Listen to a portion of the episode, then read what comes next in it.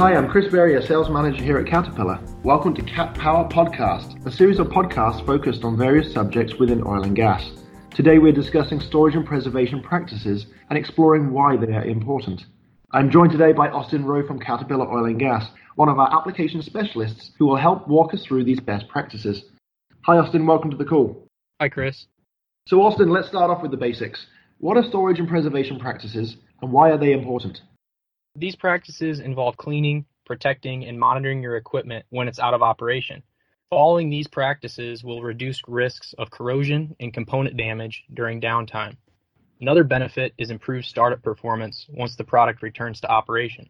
So when I think about maintenance practices, I think of oil changes, coolant changes, and filter replacement. I think of activities to keep the equipment running and extend the life of the product. After all, these products are designed for operation. But what if your equipment's not running? What do you do if your cat product is out of operation? And how do you maintain it under these circumstances? The good news is we have storage and preservation practices for these cases. The CAT dealer network is equipped to provide the parts, tools, fluids, and reference material, along with the services needed to properly maintain and extend the life of your product. If you foresee your equipment being out of operation for an extended period of time, whether that be three months, six months, a year, storage and preservation practices should be considered. Right, so who should be concerned about storage and preservation of the product and at what stage of the process? Whether you are an operator or an equipment manufacturer, storage and preservation maintenance needs to be considered. This may include new equipment waiting in inventory or equipment in the field that's not running. With that in mind, then, how do these practices impact operations? Great question. I really like to use analogies when it comes to this topic, and two come to mind agriculture and firefighting. Growing up in central Illinois, I was surrounded by farming, and, and some of this equipment is seasonal, so it must be stored for extended periods of time. Firefighting equipment is another great example. That equipment must be ready to go at a moment's notice. And the oil and gas industry can work similar to these analogies. In the oil and gas industry, these practices might be driven by startup or completion of projects, or perhaps the status of the market. All three of these cases, farming, firefighting, and oil and gas, all involve highly engineered equipment that must be stored for extended periods of time, and come time for operation, the equipment needs to be ready to go. Austin, with that in mind, what can go wrong if you don't do proper storage and preservation practices? Okay, so for a worst case scenario, here's a good example for you. Let's say you put your equipment into storage and disregarded storage and preservation practices. A year later, you have a project that needs immediate support. Remember that firefighting example? Your team proceeds to start up your equipment, but there's a problem. The equipment was not maintained during storage and was stored in a humid environment and it's damaged from corrosion. Now you have to go into unplanned servicing and repairs. This is a worst case scenario that could potentially have been avoided by considering our storage and preservation practices.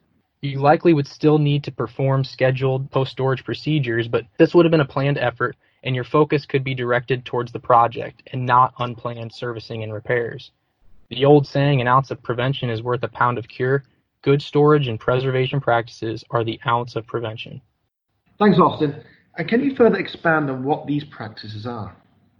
I'd be happy to. You can divide these activities in three categories or phases. You got pre storage being the first phase, maintenance, it's kind of during storage, and then post storage, the third phase. Pre-storage involves getting equipment ready for downtime, and this involves assessing the conditions, starting a logbook, identifying the equipment to be stored.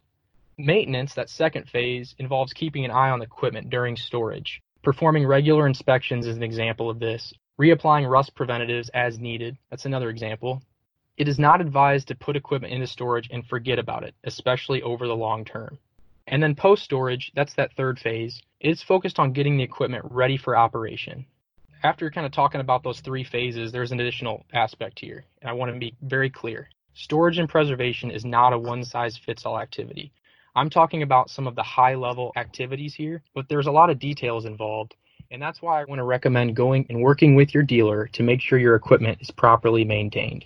They have the specific procedures that you need to follow. Austin, you mentioned not one size fits all. How does this vary by product? Caterpillar offers various products to support the oil and gas industry. An owner could be operating anything from a dual fuel engine for well stimulation to an electric motor for gas compression. An electric motor will have different storage procedures than, say, an engine. With an electric motor, running the space heater to reduce the risk of internal condensation is a good practice. On a diesel engine, you have a fuel system and additional fluids to maintain. But in these cases, two different products, there are common practices. On both engines and motors, for long-term storage, it's a good practice to pre-lubricate bearings and perform a driveline rotation as recommended by the supporting service literature. Austin, when you talk about storage and preservation, it doesn't just mean the iron, right? Right. When maintaining your CAT equipment, dependent upon the equipment, you're going to deal with lubricants and coolants.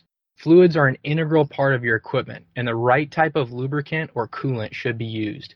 These are details you do not want to overlook. Sometimes you'll hear the term service your coolant or service your lubricating oil. Servicing fluids is a general term that includes activities like replacing oil, changing filters, testing coolant. Performing these sort of activities will be based on duration of storage and the product being stored. Do these same procedures apply to new equipment? Yes, they do. Even if a product has yet to operate on site, they still need to be maintained. Here's an example. Let's say you are an equipment manufacturer and you just purchased a CAT engine to be installed on some machinery and the project just got put on hold. As a result, the engine is not going to be used right away as intended. The equipment might be new, but it should still be maintained regardless. Some of our products can be purchased with a storage and preservation package, and that's added at the factory. If this option is added, it is still recommended to maintain your products in storage. This is a pretty nice option that, if interested, should be mentioned to your local dealer when purchasing the new product. On that topic, where can an owner or operator find this information? Go to your CAT dealer. Your CAT dealer is equipped to provide the parts, fluids, tools, and detailed procedures to help maintain and service your equipment. And before we close out, any other reminders for our listeners? Yes, I do want to remind owners and operators of the importance of safety when performing maintenance activities on your equipment. You want to be sure to wear the appropriate PPE, and when working with maintenance materials, be cognizant of their corresponding safety data and be considerate of those around you. Austin, thanks for your time today. For more information about storage and preservation, visit cat.com forward slash oil and gas and follow us on LinkedIn or Facebook at Cat Oil and Gas. Thanks again and see you soon.